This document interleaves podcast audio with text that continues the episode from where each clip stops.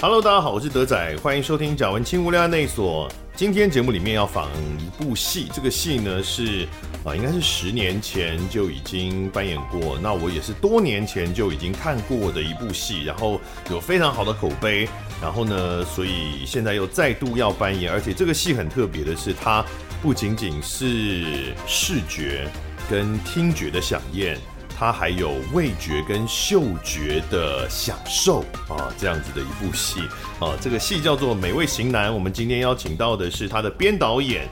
梁允瑞，然后还有音乐设计张杰宇。你们好，嘿，大家好，好，嗨，好久不见啊，允瑞，好久不见，德仔，是，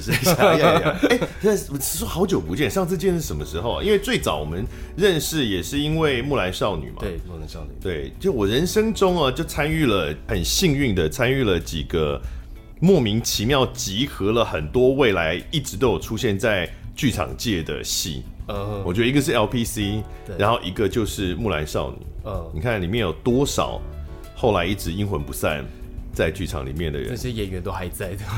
都一直还在，都大多数都还在。对啊，那也有跃上枝头变凤凰的谢盈萱啊，对啊，各种影后的。当时允瑞是演花熊，对，演花熊，演一个相当莫名，你 audition。你有那是 audition 吗？他们有办 audition 吗？没有办 audition。那好像是那个蔡伯他去看了一出之前在耀眼演出的戏叫 Daylight，然后他就邀请我去演出这样子。是，可是那个角色应该相当不是一般期待中的角色吧？我去演之前我也不知道他是一个怎么样的角色。对，你答应了才拿到剧本的吗？还是看了剧本之后才答应？应该是答应了之后才拿到剧本，因为那时候好像已经你们已经要开始要进到练歌的阶段了。对于台湾的剧场好像有这个习惯，我一直觉得这不大对，我一直觉得应该要先看到剧本才能够选择的。因为花熊呢，他几岁？花熊吗？其实我不知道他几岁，但是他感觉像8岁左右，10几岁左右。对，没有到10几岁吧？这个就10岁以内。哦，对对，就小朋友。对，他演一个小朋友，然后这个小朋友呢是一个男生，那非常娘，然后呢。非常贪恋男性的肉体，极度花痴的那种。对对对的一个国小生，一个男孩子，为什么会？好，那你后来看到剧本的时候，你有想要拒绝这个角色吗？其实当时候不会耶，因为那时候应该说刚第一次接触到古装的音乐剧，对对对，然后也很好奇，而且又可以跟谢盈萱啦、姚老师啦，然后跟很多演员一起合作，然后我觉得那个机会是很难得的，然后我就想说，那我就试看看，什么你都演，但后来发现真的有点难。对啊，因为其实年纪也还是差太多吧，毕竟才演7、8岁的小孩。那时候你几岁？那时候应该25、26吧，25、26，对。演一个8岁的小朋友，然后一直装奶音，对，然后一直花痴的，对，然后一直去摸人家胸肌，这些也蛮不错的。哎呦，这么开放。哦，允瑞呢是台艺大戏剧系毕业，好，然后呢，《美味型男》算是你打响自己的个人的知名度的作品了吗？应该是吧，应该是。2012年的时候，这个独角戏，然后音乐剧就得到了空前的成功。然后后来呢，巡演了有多少场？应该有近100场。哇，对，但没有特别细算了。两岸三地的巡演，近100场。然后后来也成立了红潮剧集的艺术总监，然后一直到现在了。我们今天又再度的要重温《美味型男》。那另外今天的现场另外一位张杰宇是音乐设计，也是现场的乐手。到时候对，你是跟红潮有一直合作吗？我是从那个玛丽皇后的礼服这部戏开始之后，2018，对对对，那后面就是有除了这部戏之外，我们还一起做了几场音乐会，然后我们也有发行允瑞的个人的单曲，对，然后一直到现在要合作这个《美味型男》。是我对杰宇不够了解，所以你主要就是乐手、音乐设计师、编曲是编曲跟乐手。那你的比如说你的这个主要的擅长的乐器是？我主要是钢琴。嗯，那我比较专攻的领域就是跟人声的工作，我算是声乐的钢琴合作。哦，这还有分哦。对，就是专门跟人声合作的钢琴家。对，就是其实基本上钢琴合作这个，就是到最后他们会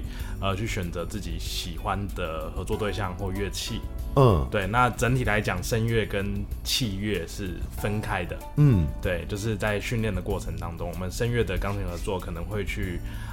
学习一些，比如说发声法或者是不同的语言的特性。你明明是钢琴家，但是你要学发声，是，但你又不唱。对，就是可能知道原理，或者是自己偶尔。当然，我们没有办法像专业的歌唱家或者是歌手唱出来这么好听。可是，我们会去学习一下如何歌唱，然后在工作的过程中，怎么样去帮助歌手更好的融入音乐，或者是达到我们想要的，比如说咬字啊、语气等等的。哦，我还不知道，就是乐手有这样的专业领域啊，应该算是不同的专业领域。对。OK， 所以分成跟人声合作的乐手以及跟器乐合作的乐手两种。因为我本身算是古典音乐出身，对，那我们在钢琴合作上面大致上会这样分类。这个是在学校学的时候就已经会这样分了吗？应该在训练的过程就会。哦，那个有一个什么组的名字吗？因为比如说，如果以古典音乐来讲，它可能是音乐系什么组主修钢琴，是不是有一个？其实，在台湾的钢琴合作研究所的话，基本上都还是会多方的去尝试，只是你可以在你学习的过程中，就是比较偏向你想要去学习什么样的领域。你刚讲钢琴合作研究所，所以那个所的名称就叫钢琴合作研究所。现在还蛮多所都有，就是像师大表艺所，是，就是我们大家音乐剧圈熟知的，可能它就是。就是培养音乐剧演员，或者是他有行销组，那他有一个很特别的组，就是钢琴合作组这个部分。那以一个学音乐的人的心路历程来说，总是会想要自己表演嘛。但是你如果选择了钢琴合作的这个学习方向的话，你好像总是要为人做嫁，好像总是要衬托别人，会帮衬别人。是什么样的心路历程会觉得说我比较喜欢那样的一种表演形式？我觉得，因为其实从小如果学古典音乐的朋友们都知道，就是我们个人练乐器的那个时光其实是很孤独的一件事情。哦，那到了后来，其实当然我们有一定的基础或一定的一些演奏学习跟经验之后，像我个人就是很喜欢跟人互动，或是在一群人或是2个人在音乐上找到一些共识或火花的那种感觉，所以我就会很喜欢去做这个钢琴合作的工作。那一般来讲，早期它这个名称可能我们都叫伴奏，就是陪伴这样。是。可是其实越研究到后来，会越来越觉得，其实我们在台上，包含我们这出戏，我们其实是一个对互相的，对，我会影响你，你也会影响我，那甚至我们是伙伴关系的，一起站在台上的。那其实跟其他的不管是古典声乐或音乐剧演员工作也是这样，就是我们是一起的角色。对，我没有想过古典音乐在孤单这件事情上面的需求，因为如果是流行乐的话，那很直观嘛，你不想要孤单，你就去组一个团啊，是，对不对？可是古典音乐也可以啊，不孤单就是进一个乐团，不就不孤单了吗？我们钢琴可能比较少在乐团里面。管弦乐团的弦乐没有钢琴吗？有，可能比较少作品会用到钢琴。哦，这样子，对，搞不好比较多作品会用到管风琴。但那也是一个很孤单的一个位置。对，我觉得我们键盘在古典乐里可能都是相对于其他的，像打击或者是弦乐或者是管乐，他们都是常常会有一起合奏的训练。那我们可能从小就是一个人。我以前有一次去看去国家音乐厅看一个音乐会，然后它里面就有 Phantom of the Opera 的歌嘛，就是那个主题音乐，然后呢，当然就有管风琴。那你都有去过国家音乐厅嘛？它那个管风琴是嵌在墙壁上的，对，很大一面墙的正中间，然后你就看到那个乐手他第一首歌弹完当然很酷，因为大家记得那个 Phantom of the Opera 那管风琴的声音很磅礴，当当当当当，很帅，然后结束之后他就一直坐在那因为不是每一首歌都有管风琴，会有管风琴的作品不多啊，所以一个人坐在那，我一直在看他，他很惹眼，你知道吗？因为他最高，而且他就一个人在那边，我一直在想，我一直在听其他的音乐的时候，我一直在想，他不会睡着吗？他坐在那完全不干他的事，而且因为管风琴他牵在墙壁上，他不能下来，我都不知道他上下到底要用什么。梯子还是绳子还是什么，但无论用什么都会很丑，因为他很高，他要爬下来一定很丑，所以他势必要坐到中场，他才能离开他那个位置。我说哇塞，真的好孤单哦。OK， 所以那近几年都跟这个红潮剧集，就是跟允瑞啦，因为就是以允瑞为创作核心的一个剧团，哦，然后来合作。好，那我们待会儿都会慢慢来聊到。我们先来讲一下红潮剧集好了，因为坦白讲，允瑞你不算是一个很多产的表演者，哦，你是14还是13红潮剧集？14年的时候创立红潮剧集，但是作品如果音乐会不算的话，只有4个，是不是？15年的时候有哑狗男人，是高华丽的那个哑狗男人，华丽的。然后接下来是静敦，他在16年有一个那个朱丽叶醒来前10秒，然后接下来就是18年。18年玛丽皇后的礼服，然后就型男这样子，这是真的，我们都大概隔2年才生产一次这样。但型男其实最早是耀眼，谁在耀眼的时候，对不对？但是那时候就是你一个人编导演吗？当时就是一个人编导演，所以那毕竟当时是挂耀眼的名字，那这次你挂红潮剧集，再次做这个美味型男，那有需要去谈一下原来什么版权之类的吗？2015那时候是要重置的时候，是跟大陆那边一个文创公司叫做折腾，然后他们就是想要跟我们谈这个节目，然后带过去之后，其实到大陆它有很多都需要送审嘛，然后其实整个作品在2015年跟2014年之间已经。影像啦，然后音乐其实都已经有重新做过设计跟编曲了。但是歌的旋律还是同样的。歌的旋律是同样的，只是编曲不一样。对，编曲不一样。然后影像指的是在舞台上面呈现的那些多媒体啊、投影啊那些东西都不一样。对。然后当然舞台的什么这个布置啊、道具也都全部都重新设计这样子。对。所以我们现在大家看的其实是第2个版本的美味型男，还是说今年又是一个新的版本吗？应该讲说，我在每次要做剧本的微调的时候，因为毕竟这个剧本是自己生出来的嘛，你要把它修改的时候，其实也会蛮痛苦的。所以在2012年到2015年演出，然后到今年演出，其实我们中间因为经过了时间，也会想说这个剧本到底要不要做一个大幅度的修整，然后可是其实最后我们思考下来，还是觉得，因为这整出戏它其实在讲的是一个小孩，然后跟妈妈的2个人的，就是有点类似强迫自己跟妈妈在一个空间里面，然后彼此对话，因为其实平常真的很少有这种机会跟家人这样对话，然后这出戏它反而是让这两个人能够在一起对话，所以我觉得这。最后他又回到的是他在讲亲情的东西，然后亲情这件事情就不会有太多的修改。我们可不可以先简述一下他的剧情是在讲什么？这故事他是讲说，他有一个西餐主厨，他是一个型男，他就一个型男主厨这样子，就用本名对不对？这就叫允瑞这样、没有，而且是梁，也是姓梁啊。对，你就是完全用本名不是吗？对，里面是小梁哥。对啊，就我本名这样子。是。然后当时候就是有一个西餐主厨，然后他有一个开了一个节目，然后他其实有一个妈妈就是在做中餐的，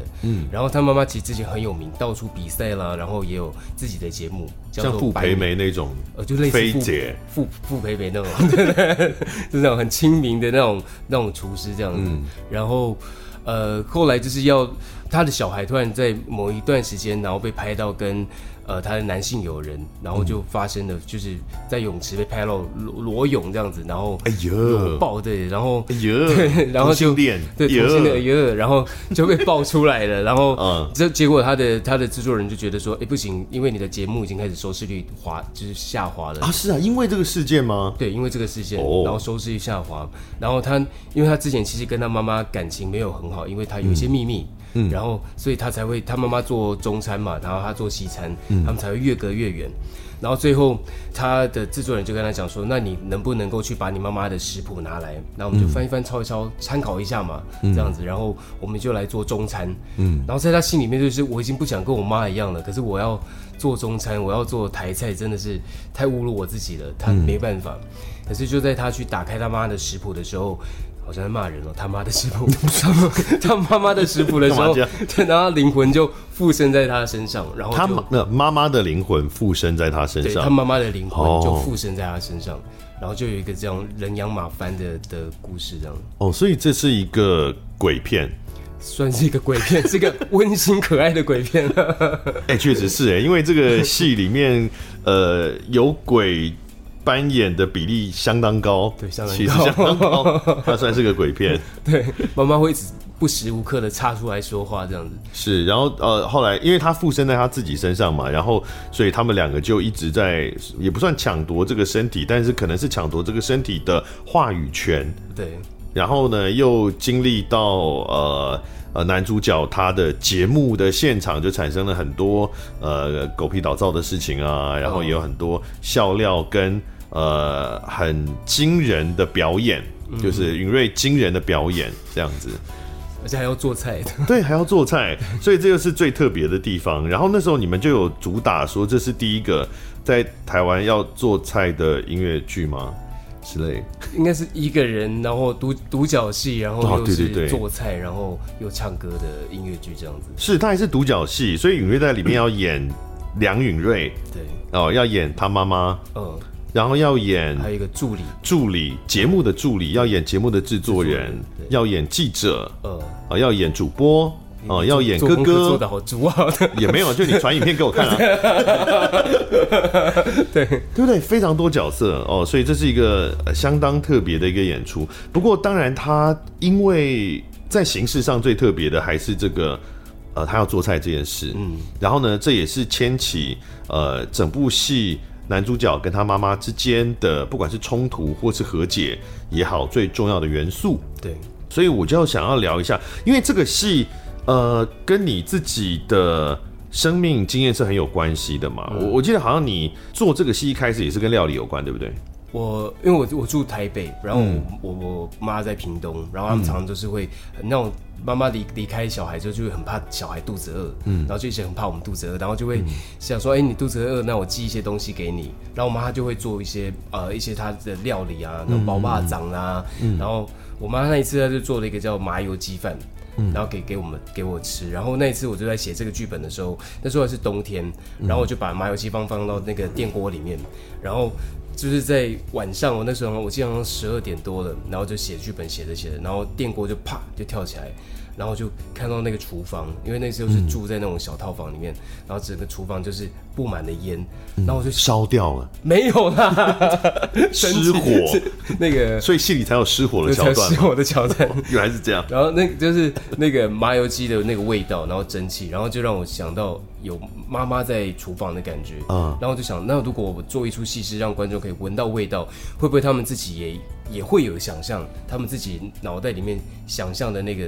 关于食物的故事跟回忆，你觉得妈妈做的麻油鸡跟外面卖的麻油鸡有味道上不一样的地方吗？我妈妈做的麻油鸡，她几乎都不加水，她就是加酒，把酒熬到很没有酒味这样子，所以它吃起来会很甜。然后可是又不会有那个酒的那种喝了醉。他不是为了训练儿子的酒量，不是，他是先把就是先爆浆，把浆先爆得很干很干，然后再把那个鸡肉放下去，把它煎到这样干干这样子，打干，然后再把麻油倒进去，然后再把麻油倒进去之后，再把生米放进去，然后再他把它整个炒一炒之后，整个入味之后，再把它放到电锅里面蒸，然后蒸成油饭这样子。所以那个味道是。比如说长大之后在外面是吃不到的味道吗？会有到这种地步吗？你觉得？应该是麻油鸡饭，我在外面还没有吃过。哦，油饭根本连这个料理都找不到。对，应该是有啦，但是我很少吃过。对，是很少吃过，只有麻油鸡比较常，但麻油鸡饭比较不常吃到。所以你对于妈妈的味道会有一种特别的情感吗？有可能是因为我离开家里吧。嗯，然后我妈的个性真是，如果说像我要演出，然后我要减肥好了。回到家就会很痛苦，因为我妈她就会一直每次就问我说：“你要吃东西吗？你要吃东西吗？”然后桌上就会摆一堆水果，然后吃完水果之后，她就说：“哎，你要不要吃什么东西？隔壁谁带了什么东西来？那你就要吃，那你不吃你就看到我妈心情感觉非常不好，主妇的悲剧。”对，然后就会变成是跟妈妈的那种情感上的沟通，真的就是像我现在打电话回去，有时候会想跟妈妈聊天，但不知道要聊什么，可是。有时候心情不好的时候打电话回家听一下家里的人的声音，其实会放松的。然后打电话回去，我也是会问妈说：“妈，你吃饱没？”然后我妈也会问我说：“啊，你吃饱没？”哦，吃饱哦，那就挂电话。所以这是非常普遍的台湾的风景啊。对啊，很难去聊，跟彼此打开说我关心你，跟我爱你。所以就是从吃饭这件事情来，对啊。所以每次能够回到家里，然后跟妈妈一起吃饭，就像。我妈其实很不喜欢我进到厨房里面，因为她会觉得厨房就是她自己一个人的天地，所以她每次如果工作完，像我爸妈他们其实是农夫，所以他们会很辛苦的，就是工作然后大了光细了光的，然后工作回来之后，我妈要马上换一件 T 恤，然后跑到厨房去做菜，然后厨房又很热，那我妈他们就很不喜欢我们进去厨房打扰他们、然后可是后来因为我住在外面，我回到家之后，我就会在。去问我妈说，有些东西我想要自己在台北煮，那怎么煮？然后我妈就会教我。对，然后在煮那些食物的时候，像我昨天我们一个舞台设计匡正魏匡正，他就说，妈妈做的红烧鱼是在外面自己也没办法再复制的味道。就是妈妈虽然教我怎么做卤猪脚好了，有试过，但是就是味道就是不对。对。杰宇你呢？你有什么觉得是小时候的？口味，然后长大再也没有吃到了吗？小时候的口味，我妈妈本身很会煮，那因为我自己也很爱煮，那其实对我自己是爱吃又爱煮，那我有大致上复制出我妈妈的味道。那有经过她的认证吗？她有觉得说？我有几道菜是可以的。那对我来讲，反而是我一个很怀念的味道是，因为我小时候我爸爸是哲学研究员，然后他就是有带着我们全家在当时候大陆各大城市的大学做一些他的研究跟考察。那有一次我们全家就到了张家界这个地方。我们那时候就在一个农村很亲切，然后一切都还没开发，我记得他们那个路都还是那种石子的，就是还没有柏油这样。然后就在一个小农家里面，我们就在那边过夜。他煮了一个叫做龙凤汤的东西，但它是用一个龙就是一条蛇哦，然后凤就是一只老母鸡，然后他用一个就是很斗大的一个大锅的水。然后熬了一天一夜，然后就那个材料在里面，然后就最后只熬出3碗汤，然后那个汤是就是整个就是金黄色，然后那个是我觉得我到现在喝过我这辈子喝过到最好喝的汤这样。我自己的对于食物的品味是相当没有什么品味的，就是很随便的。但我特别会在意的味道，通常都是一些童年的味道，它都是一些。就是不被称颂的东西的味道，就是应该是很廉价。你小时候因为家里也不是什么有钱的家庭嘛，像小朋友的时候又没有什么钱，所以吃的东西常常都是很廉价的味道。比如说什么素食餐包，魏王素食餐包那个红烧牛腩，我超爱吃的。那你说它就是很廉价的东西，然后它里面可能也充满了味精。哦，我超爱吃味精，我好喜欢味精哦。任何东西只要加味精，我觉得超好吃。然后还有比如说像冰淇淋，大家都喜欢吃哈根达斯，我最喜欢的冰淇淋的口味是巴布，就有点刷刷一点那种感觉，就是不只是刷刷，而且把布很奇怪，就台湾的把布是它通常打开它会有一个箱子，然后里面它会有好几种颜色，但是混在同一个箱子里面。对对对对，然后你要问他，他会跟你讲说：“哦，这个是芋头，这个是巧克力，这个是草莓。”但是吃起来所有东西都一模一样的味道，是个非常廉价的香精跟那种糖的味道。我都超爱这些，就是小朋友时候的吃的东西的口味，像康宝浓汤，也是啊，好喜欢哦。就这种跟童年回忆很有关系的味道，对啊，我觉得我看到美味型男。很容易就会产生这些跟自己的童年的连结，因为你们谈的就是味觉跟记忆对之间的关系，对，怎么样？就是妈妈其实一直想把小孩带回去一个很单纯，就很简单的时候，因为应该讲说，这故事是从自己出发的嘛，然后。其实当自己在外面工作的时候，有时候会希望自己能够做到些什么事情，有时候就会越想越复杂，然后可能想要得到什么事情，心情遇到什么事情会越来越不好，对，然后可是当这个妈妈她反而是当她附身在她身上的时候，她反而是想要让这个小孩有一种熟悉的感觉，然后她跟小孩讲话还是跟十几年前她过世之前一样的个性，然后你看到这个妈妈跟她之前妈妈在跟小孩沟通啊讲话的方式还是一样，就是很白痴啦，然后很爱开玩笑的一个妈妈这样子，然后她希望这个小孩可以再回到像小时候一样，然后所以她一开始的时候她妈妈就一直想要做一道菜，就是叫洋葱炒肉丝，对，因为这是她教她小孩做的第一道菜，很简单的菜，就是如果你妈妈不在家了，然后你自己在家里面就可以炒个洋葱炒肉丝，那就配饭就可以吃一顿的这样子，对，然后所以她就教她做洋葱炒肉丝，所以这个故事一开始她就一直想要带那个小孩回去最简单最原始，就像德仔刚说的，就是回到小时候那个熟悉最简单的味道。可是在戏里大部分的时候这个努力并没有太成功吧，因为他一出来之后小孩就会想办法阻止他，因为我觉得时空背景也不一样了吧，就是他还是用他当初的妈妈跟小孩的方式跟小孩沟通，可是小孩觉得自己长大了，对，因为毕竟是跟小朋友嘛，就会比较霸道一点，就是没有在管你小孩怎样，你是小孩，啰里吧嗦那么多，但你就听就对了，这样。就是像我这一阵子我跟我家里有一些事情，然后我跟我妈他们在聊天，然后那就是常跟家人聊天的时候，当遇到事情。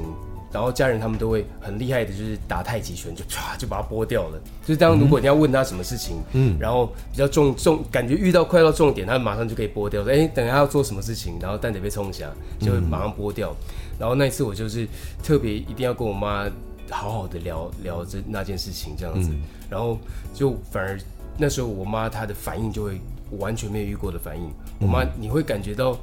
其实她也像小孩一样，她有她的。他有他的情绪，他有他不想碰触的地方，对，所以当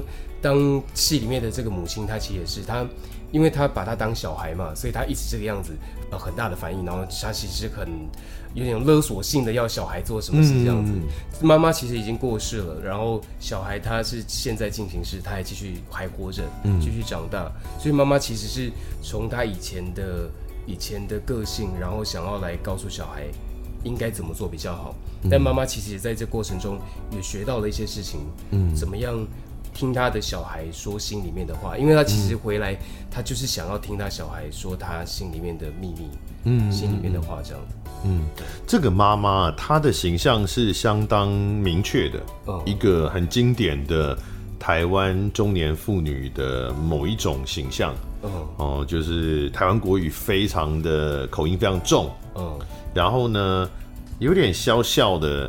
他其实也很像阿汉的某些角色，有点像阿汉的那个什么房东太太之类的那种角色，都其实是一些很鲜明的形象哈。那因为我也特别想要聊一下，就是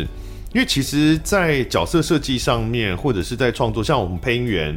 在为角色选择口音、选择腔调的时候，其实很不免常常会必须要。从一些既定的刻板印象的那种形象出发，因为我会觉得，因为那毕竟是一个最轻松的方式，因为观众会更容易理解你想要表达的那个意向是什么。但是像阿翰最近这个事情，就是会开始去思考说，因为有人会觉得，那你这是不是在加强这种刻板印象？哦，比如说像这个妈妈的台湾国语，她的台湾国语是，她又是个逗趣的角色。哦，那可能就会有人觉得怎么样？台湾国语很好笑，是不是？啊，你要拿这种台湾国语，拿你们这个大中华对于我们台语的这种错误的刻板印象啊，加强它拿来搞笑。你有没有想过这种这个方向的事情？其实，在阿翰的事件出来之后，其实我们觉得蛮可惜的。我只能说，应该说，现在我们在做表演的时候，很多时候都会讨论到所谓的政治正确。但其实有时候太过于去刁钻于政治正确这件事情的时候，反而会忘了他为什么要做这件事情。对。然后，应该说，如果是我自己的话。啊，我爸妈本来就是屏东人啊，屏东是讲台语啊，然后像他们在教孙的时候，也是跟孙子讲话，也说来来来，吃饭，就是他们很平常的口语。对我来讲，这是我很自然的。我应该说，在我国小的时候，在那个时候看到的所有的电视剧或是什么都是，其实都是国语，都是国语。如果我们能够让接受国语的这些观众，他们可以慢慢的经由不管是台湾国语，慢慢接到，像我们里面也写了很多闽南语歌、台语歌，是对。然后在里面其实反而是希望大家可以来看的戏之后，能够觉得这件事情是这个故事是亲切的。那这么多的角色都是由你一个人演，哦，那而且呢，在戏里面，他不仅是有自己跟自己对话。然后我们配音是很多常自己跟自己对话，但是配音员只需要说话。可是因为不一样，他是要演出，所以他的整个身体都必须要换，而不只是换说话的声音而已。对，而且呢，它里面有很多是一句话当中可能就要换个3-4次。不是你一句我一句，或你一段我一段。哦，他中间在吵架的时候，是一句话里面就要换个3-4次。这个。会不会有不精准的问题？势必会影响吧。要怎么样保持那个精准？我觉得包含两个方向，一个是演员如何精准的诠释跟表演，另外一个是观众他要有没有足够的时间还是什么让他去转换。我现在到底在听谁，看谁在演戏，或者是感受到那个角色的变换。这出戏它有分，我们没有中场休息，但是我们其实有分三幕。然后在前一幕的时候，其实是在这个型男的家里面，然后妈妈附身嘛。然后在前半段的时候，我们就是在表演的选择上面，我们就选择它是切得很干净的。对，它是类似在玩游戏。其实演戏它就像玩游戏嘛。先跟让观众进来之后知道，哎，有一个人他好像有点不正常了，突然间他变成一个女生，他又变成男生，这个中间我们会把它切得很干净。然后直到慢慢进到下半场之后，因为观众前面已经有一个游戏规则在了，对，所以当我们进到第二段的时候，就会开始玩像德仔刚刚讲的，也许有时候我会小孩的身体，但是妈妈在说话，或是妈妈做一半事情之后，妈妈讲了一半话之后，小孩马上接回来，但是因为观众前面已经有那个游戏规则在了，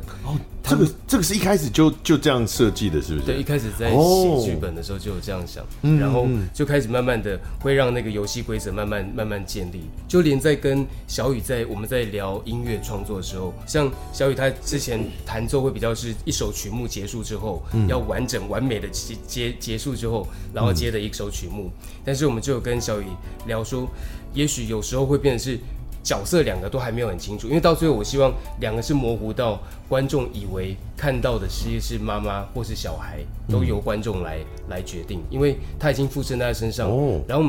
我们的 DM 上面其实有一句话叫做“你想我，我都在，因为我在你的血液里面，所以你并不孤单”。这个演员的角色的转换，音乐上面有可能帮到忙吗？我觉得音乐还蛮大的帮助。对，就是。比如说，我们有一首歌是就是妈妈跟那个小孩在吵架的部分。那我们会借由虽然都在一样的速度跟和弦框架之下，可是会借由所谓的情绪或者是它的伴奏型的变化。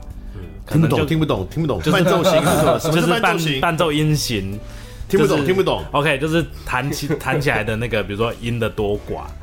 或者是比如说小孩是比较激动的，那我可能会叠比较多的音，同一段旋律，对对对对对对，可能比较多的装饰音，对，比较多的和弦，或是听起来比较壮大的感觉，真的有那个愤怒情绪。然后妈妈呢，感觉只是好像一直在念，她就会稍微简单一点的和弦，就是少一点点的和声这样。她是直接跟在这个角色上，还是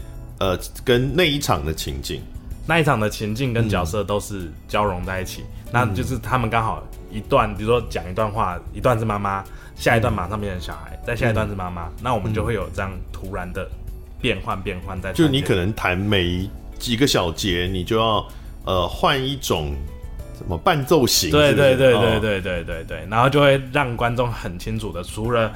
允瑞带出来的肢体表演或者是他的讲话的腔调之外，也可以从音乐里面感受到，哎，这是两个角色。这个理解上就好像，比如说我们常常看电影会觉得说有某个人有他的主题音乐，是是是，像是比如说黑武士出来噔噔噔噔，他就说啊，他就知道他出来了。对，那只是说，当然我们不是这个，不是说他们妈妈跟儿子都有自己主题音乐，但是是。他们的出场的时候，或他们在讲话的时候的配乐的编曲会有细微的改变，这样。对对 对, 對, 對, 對, 對。哦，好忙哦，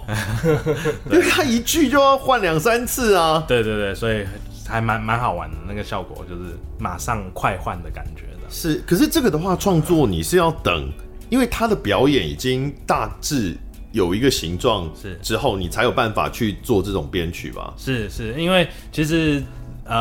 新南这部戏它其实前面已经有好几个版本了，它已经有它一定的框架在。那其实这一次我们有做很多讨论，是如何在这个框架上，可能做，比如说我刚刚的编曲去做一些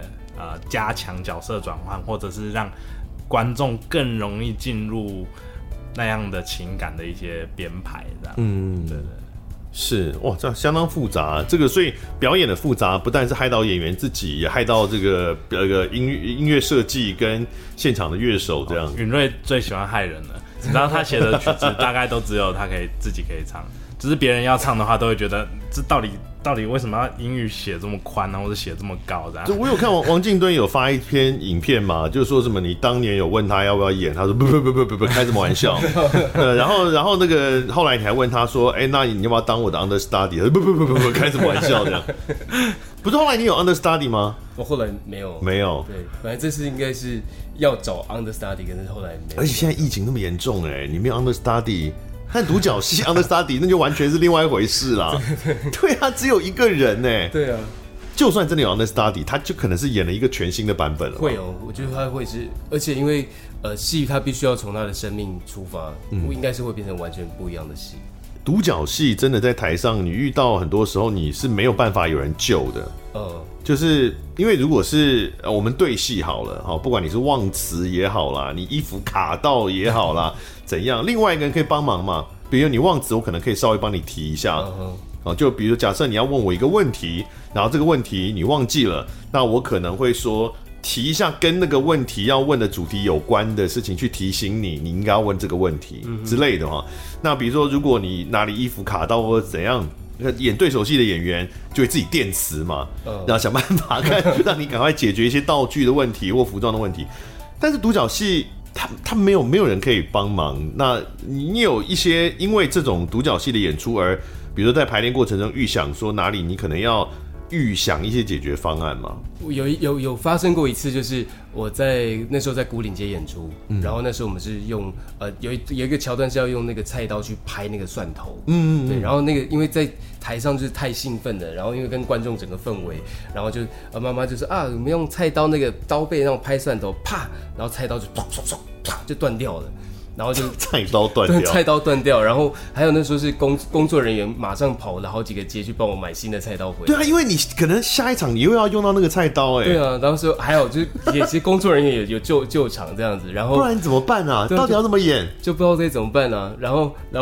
那一场就刚好就是手不小心就被划到。不是，那你当时在场上你应该也会一面演一面也必须要预想说，万一等一下到又要做菜，你真的没有菜刀，你怎么办？那时候脑袋就会一直转啊，就会变得真的是那个人生的跑马灯，就会一直转、啊。那就是还要一直演哦，因为场上只有你一个人在，完全没办法，就是你还是必须要一直演这样子。然后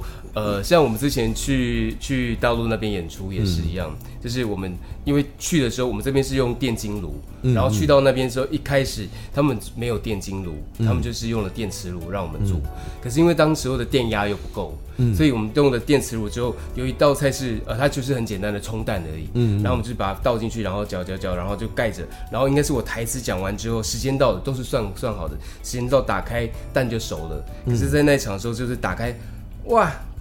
蛋花汤啊，但是有没有人要喝这样？但我看的影像就是那一场啊。对、就是那个不是没有熟，它是完全没有热，它一点点热气都没有，完全就没有，所以就那一道菜一坨生蛋跟那个葱花而已啊。对啊，所以就是变成是跟观众开玩笑，有人要喝汤吗？对，还有观众救你嘞。对啊，然后结果下一场就我们就换了电金炉了，就是真的那个单位他们本身就知道说，哎，电磁炉真的不行，他们就去想办法生了一台电金炉。哦，这个就真的是会需要一些足够经验的演员才有办法去在场上这样做即时发挥，因为他等于就即兴了嘛，你要想办法在台上想办法处理完这个状况，对，处理完那个蛋花。你那一场还有这个 crew 上来帮你调耳机啊，调麦克风，那麦克风飞掉了吧？好，我记得好像应该是飞掉吧，还是怎么样？可能是那个胶带掉了，也许是他，但是因为独角戏的麻烦就是。那不只是很难处理，而且因为场上焦点全都在你身上，对，你不会说没办法转移掉。对，我这一场戏，那我在左舞台，可能那就我赶快处理一下，右舞台戏可以接回来，没这回事，没办法，就一定就是场上。像我们昨天在整排的时候，然后也发现就是那个刚好油烟爆起来，然后爆起来之后，他的那个油烟刚好那时候在笑，就是那场刚好就是大家笑得很开心，然后就吸到了油烟，我就突然就锁喉了啊，对，然后就是病人反正在台还好是整排，有时间在台上想说，哎，如果到时候真的演出的时候，我该怎么办？唱怎么办？后面还要唱。唱还好，因为昨天是有高音，但是没有低音，所以变成是当我回到小孩的声音的时候是不行的，是会破掉的。但是到回到妈妈的声音跟唱歌高音的时候是还可以的，对啊。然后就刚好有一个机会哦，还好在演出之前怎么办？没有怎么办吧？能怎么办？就继续演下去啊！就只有你啊，能怎么办？也不能怎么办啊？对啊，可能就讲一个什么小孩啊，我呛到了之类的吧，不然也许到时候也许可以这样子，哎，呛到了。是啊，真的是风险很高。我们上次在访那个《如此美好》的时候也是，因为那部戏几乎是北安老师的独角戏，几乎啦。而且他们是真的是相当有风险，因为他直接演错段嘛。对。哦，所以很大的挑战。那这一次是要再演出10场，是不是？对，再演出10场。对，接下来9月中就开始，然后也要做菜。哦，刚刚有提到了。哦，我们一开始就有讲到，这个戏是会在途中做菜，而且会真的把那道菜做出来，然后会真的给观众吃，会给观众吃，除非像刚刚讲那个蛋没有熟，希望不会发生啦。那目前观众都应该都很捧场嘛，就吃的时候都会发出一些满足的。就因为之前还没有疫情之前，其实大家拿到菜的时候是很开心的，就每次都是盘子传到后面都全部被吃光了。然后这次就是比较担心，如果在疫情时间不知道观众的反应会怎么样。其实这也是我们要到进现场之后才会知道的。但我们还是会给观众，因为你没有戴口罩做菜。对啊，因为如果厨师现在是不是必须要戴口罩做菜，戴手套戴口罩，好像是哦。对啊，可是戴口罩就没办法唱歌啦。对啊，对啊，你就看有没有比较大胆一点的观众敢吃看看。我打满3剂，应该不可能吃不完，因为我有看过嘛，就是我记得我到底有没有吃到啊？就是瞬间就分完了，对，大家就唰就吃掉了。因为也不是说量多大，你并没有要真的做成一个大锅菜给大家分嘛，就是一小盘而已，只是。但是大家确实在剧场空间里面，你可以很清楚的闻到那个。因为炒菜会有油烟，会有香气，那个感受是非常立体的。对，就是那个爆香的味道。是，然后呢，这个妈妈跟儿子有一个在戏里面，尤其是在应该说一开始其实就有提到了，但是呢，推进的过程中一直没有去强调这件事情，但是在最后段的时候，然后又把这个主题凸显出来，就是儿子出柜这件事情。嗯，因为刚你有提到那个剧情里面嘛，就是他是在一个泳池跟另外一个裸男被拍到，两个恶心跟同性恋，会不会有听众不知道我的背景，然后去举报我？好，反正就是，然后妈妈是可以讲吗？妈妈是因此就死掉了，就是妈妈因此，然后在那段时间心脏病发，然后死掉了。对，但一开始看那个描述，就是在戏里看描述，会觉得是因为知道这件事吓死了。对，但是那时候是真的是这样吗？那时候其实是也是在嘲讽媒体，就是媒体把、很多事情串在一起，然后自己编改故事。嗯，那其实这故事里面，其实妈妈她不是在那个时候死掉的，不是因为这样被吓死的，对，是，但是妈妈跟儿子后来在这件事情上面的和解也是戏里很重要谈的一件事情。对，嗯，就是妈妈其实她回来想要帮小孩出柜，当时会想，等一下，妈妈回来想要帮小孩出柜，对，妈妈为什么那么恶毒啊？对同志来说，被出柜是多么严重的一件事情啊！妈妈你不接受就算，你还要来帮我出柜？但也许就像我们刚刚前面讲，是妈妈她。跟他至少毕竟还是有个年纪上的差异，嗯，他即使我知道我爱你好了，我喜欢你，我非常的关心你照顾你，嗯，但我也没有办法完全100%的知道你到底要什么，嗯，所以这个妈妈她最后她迫于她出现，她也许一开始只想要做道菜给她小孩，让她回到她的小时候，让她回到单纯的时候，可是真的没有办法，在妈妈在最后时间的压缩下。他要离开了，所以他也许在那个时间点，他能够做的事情就是，我要告诉你我有多爱你，嗯，我要告诉所有的人，就是我小孩做什么事情我都不管，反正我就是爱我的小孩这样子，嗯，对。所以他帮他出柜，他的目的不是要帮他出柜，他的目的是希望他的孩子能够做他自己，对，能够爱他自己，能够不要担心这么多，然后能够很自在的生活，然后妈妈不会因此而不爱你之类的这样。对，哦，反正这个戏呢，到最后那一段的时候，真的是我觉得在看的过程中会一直在心中骂脏话，觉得说干你啊，对不对？太犯规了，那是非常非常感人的一段戏。反正中间他还会跟这个观众互动，然后那互动也是太贱了，我真的是太贱，你竟然这样子，也不是说撒狗血，但就是太催泪了。然后看的时候就可恶，对，好贱，就编剧很可恶那种感觉。而且我对这个议题会特别的有感，就是我自己是。很久以前就跟家里出柜，我大概2003年左右就跟家里出柜，然后后来我才在媒体上出柜的。那我也讲过不少次了，就是我之所以我是很小就决定要跟家里的人出柜的原因，是因为我觉得无论我跟我的家人的关系怎么样，但是如果我是我的父母，到我离世的那一天，我都不知道对我的小孩来说这么重要的一件事情，那可能是我的孩子生命中最重要的一件事，但是我都不知道，其实我根本就不认识他。我以为我很爱他，我以为我很了解他，我以为我这么多以为，但是如果我地下有知，我发现其实这些都只是我以为，我会非常非常的悲伤。所以我那时候就是因为这样，我觉得不管他们的反应是什么，我都一定要让他们知道这件事情。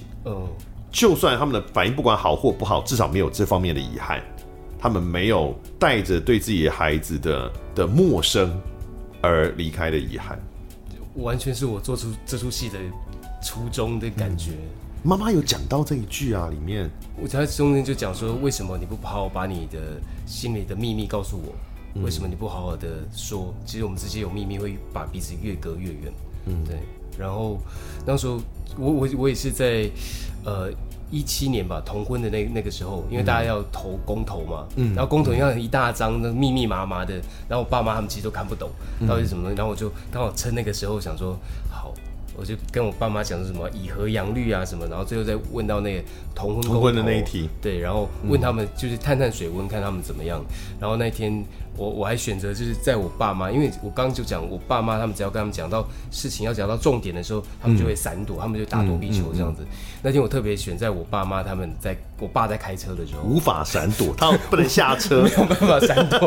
然后就边解释，然后我就说，哎，那就是讲说哦，男生男生，女生女生，然后他们彼此相爱啊，然后要结婚啊，我爸妈他们就觉得 OK 啊，可以啊，然后我就跟他讲说，那如果是我嘞，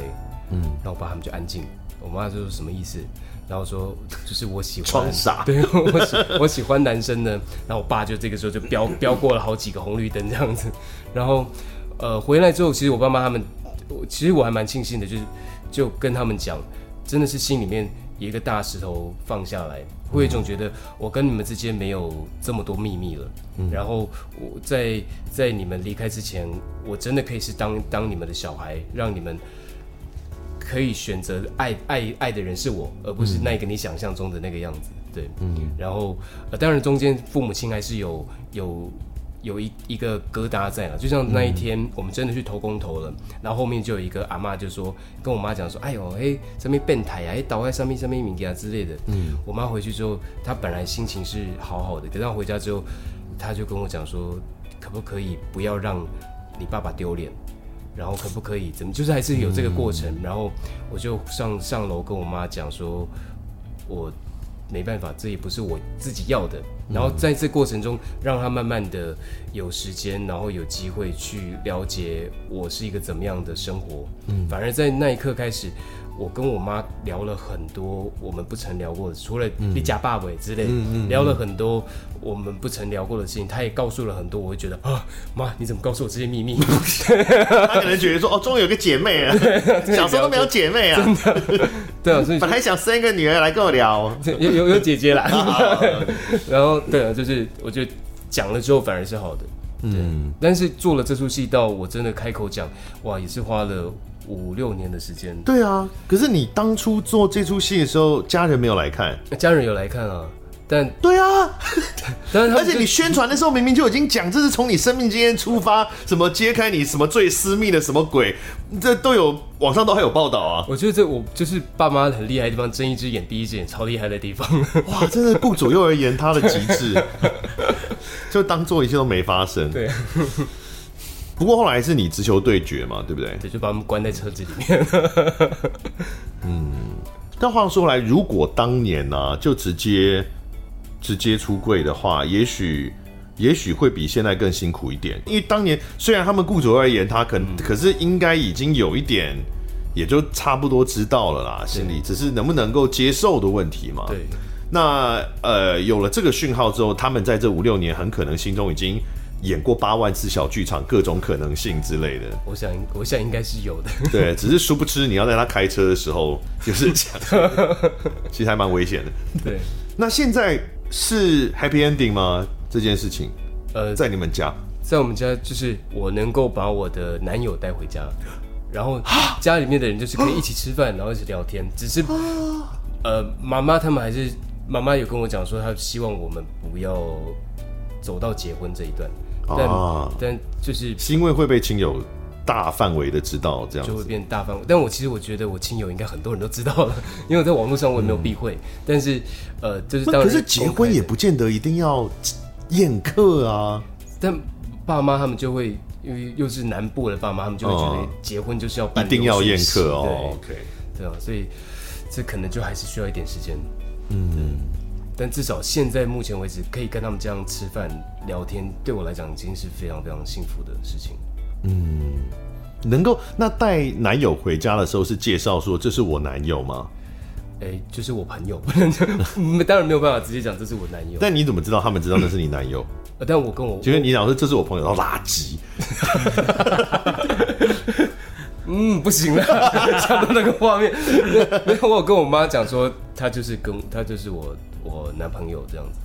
对，就是可能不是公开介绍的时候讲，但私底下聊天的时候，就是我们已经住很久，然后这就是我的另一半这样子。哦， OK。所以音乐设计张杰宇，你有想要加入这个话题吗？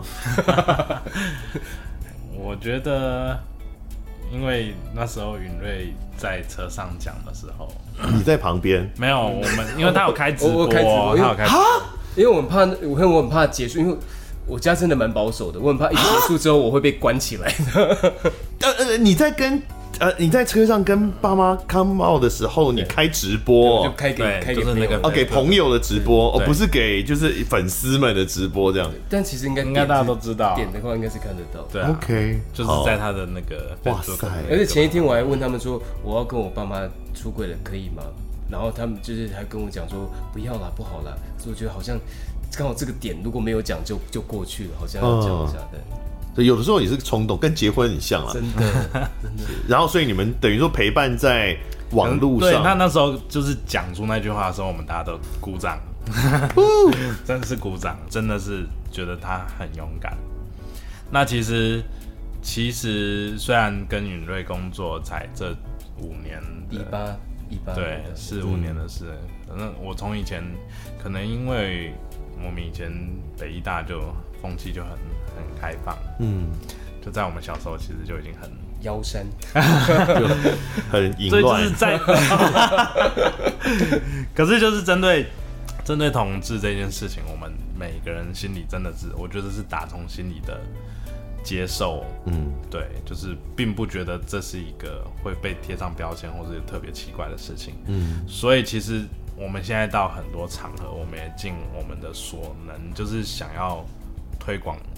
这件事情，推广同志，就是像互加盟最怕你们这种人，就是真的是像还没认同这件事情的人，可以让他打从心里的认同。当然我们的出发点并不是说真的是觉得这件事情有什么不一样，而是因为我们知道有太多的朋友，他们真的还卡在那个跟家里的关系的问题上面，那真的是一件很痛苦的事情。那作为陪在他身边的人，如果这个结不结的话，我们再多的安慰，再多的帮忙，都是打边鼓而已啦。对，就是他最终的那个伤害点还在那边。是，对。那其实我觉得这部戏就是一个还蛮好的机会。那甚至我也会邀请我很多可能家里还在这样挣扎的，对，挣扎状态下的朋友，然后邀请他们来看，因为这个剧情它就是说。他是用一种类科幻的方式，就是让这个妈妈她是有第二次的机会再回来重新沟通。可是真的在我们现实生活是没有的。对，所以真的就是要把握这个机会，在还生的时候可以解开这些在世的时候，对，在世的时候是2012年的戏哦，已经10年了。那当时的社会环境对于同志的看法跟现在已经有很大的不同，同婚也通过了，然后这个大家也可能越来越多元化，网络的发展也有很大的影响。那现在再回去做再做这个美味型男，你有没有考虑因为这个同志处境的差异，可能是不是要去调整一下两个人之间的关系吗？因为也许现在的年轻一代，他们跟同志好了，他们跟父母的关系已经也许不用那么紧张啦。你有没有考虑过这件事情？有，当时候在要重新重置的时候，其实就想过，同婚都已经过了，大家都已经，其实真的在街上看到很多男男女女，然后大家手牵手，是那种很幸福的画面，其实已经到处都可以看得到。但我觉得这个画面比较是在市区，在台北。但如果离开了台北之后，可能我们到了台中，或是我们到了高雄，也许我们看到的画面就不会这么多。有一次我跟我的制作人，我们就在西门町，然后就看到有一对，然后我猜他们应该也大概60-70岁了，对，但他们就不是穿着就不是很同志，你知道，穿着就真的很像是他刚开完了计程车，然后他刚从公司下班，然后两个人约到西门町这边来，可能要去喝个酒，或是怎么样，因为这边这氛围比较舒服嘛，所以就是看到两个爸爸手牵手在路上散步，当时我就觉得哇，好幸福哦，但心里面就有一种觉得，如果再早一点，他们能够知道自己的事情，或是让大家知道，他们也许我在猜啦，那只是帮他们脑补一个故事，也许他们各自都有家庭，然后他们各自在这里，其实对他们的老婆其实也蛮辛苦的。如果他老婆知道这件事情的话，然后过了10年之后，我就会想，这出戏我要整个大改吗？然后但是我就想，没有哦，我也其实也在2017年的时候才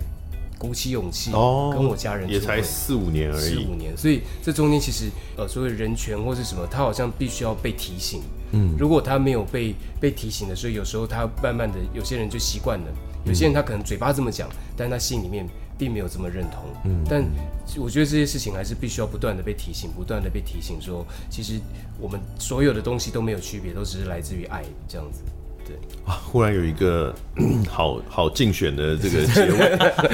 尾，上人的结尾，所以提醒大家，《美味型男》中文原创音乐剧哦，2022年今年的9月15到9月25哈，这10天是在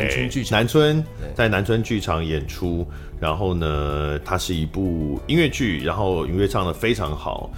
然后他也有现场色香味俱全的演出。OK， 好，那就是《美味型男》，大家可以去多多支持。那么，谢谢云瑞，谢谢杰宇，谢谢德仔，拜拜，谢谢大家，拜拜。感谢收听贾文清无料案内所，欢迎到脸书粉丝专页贾文清德仔留下你对节目的感想哦，下次见。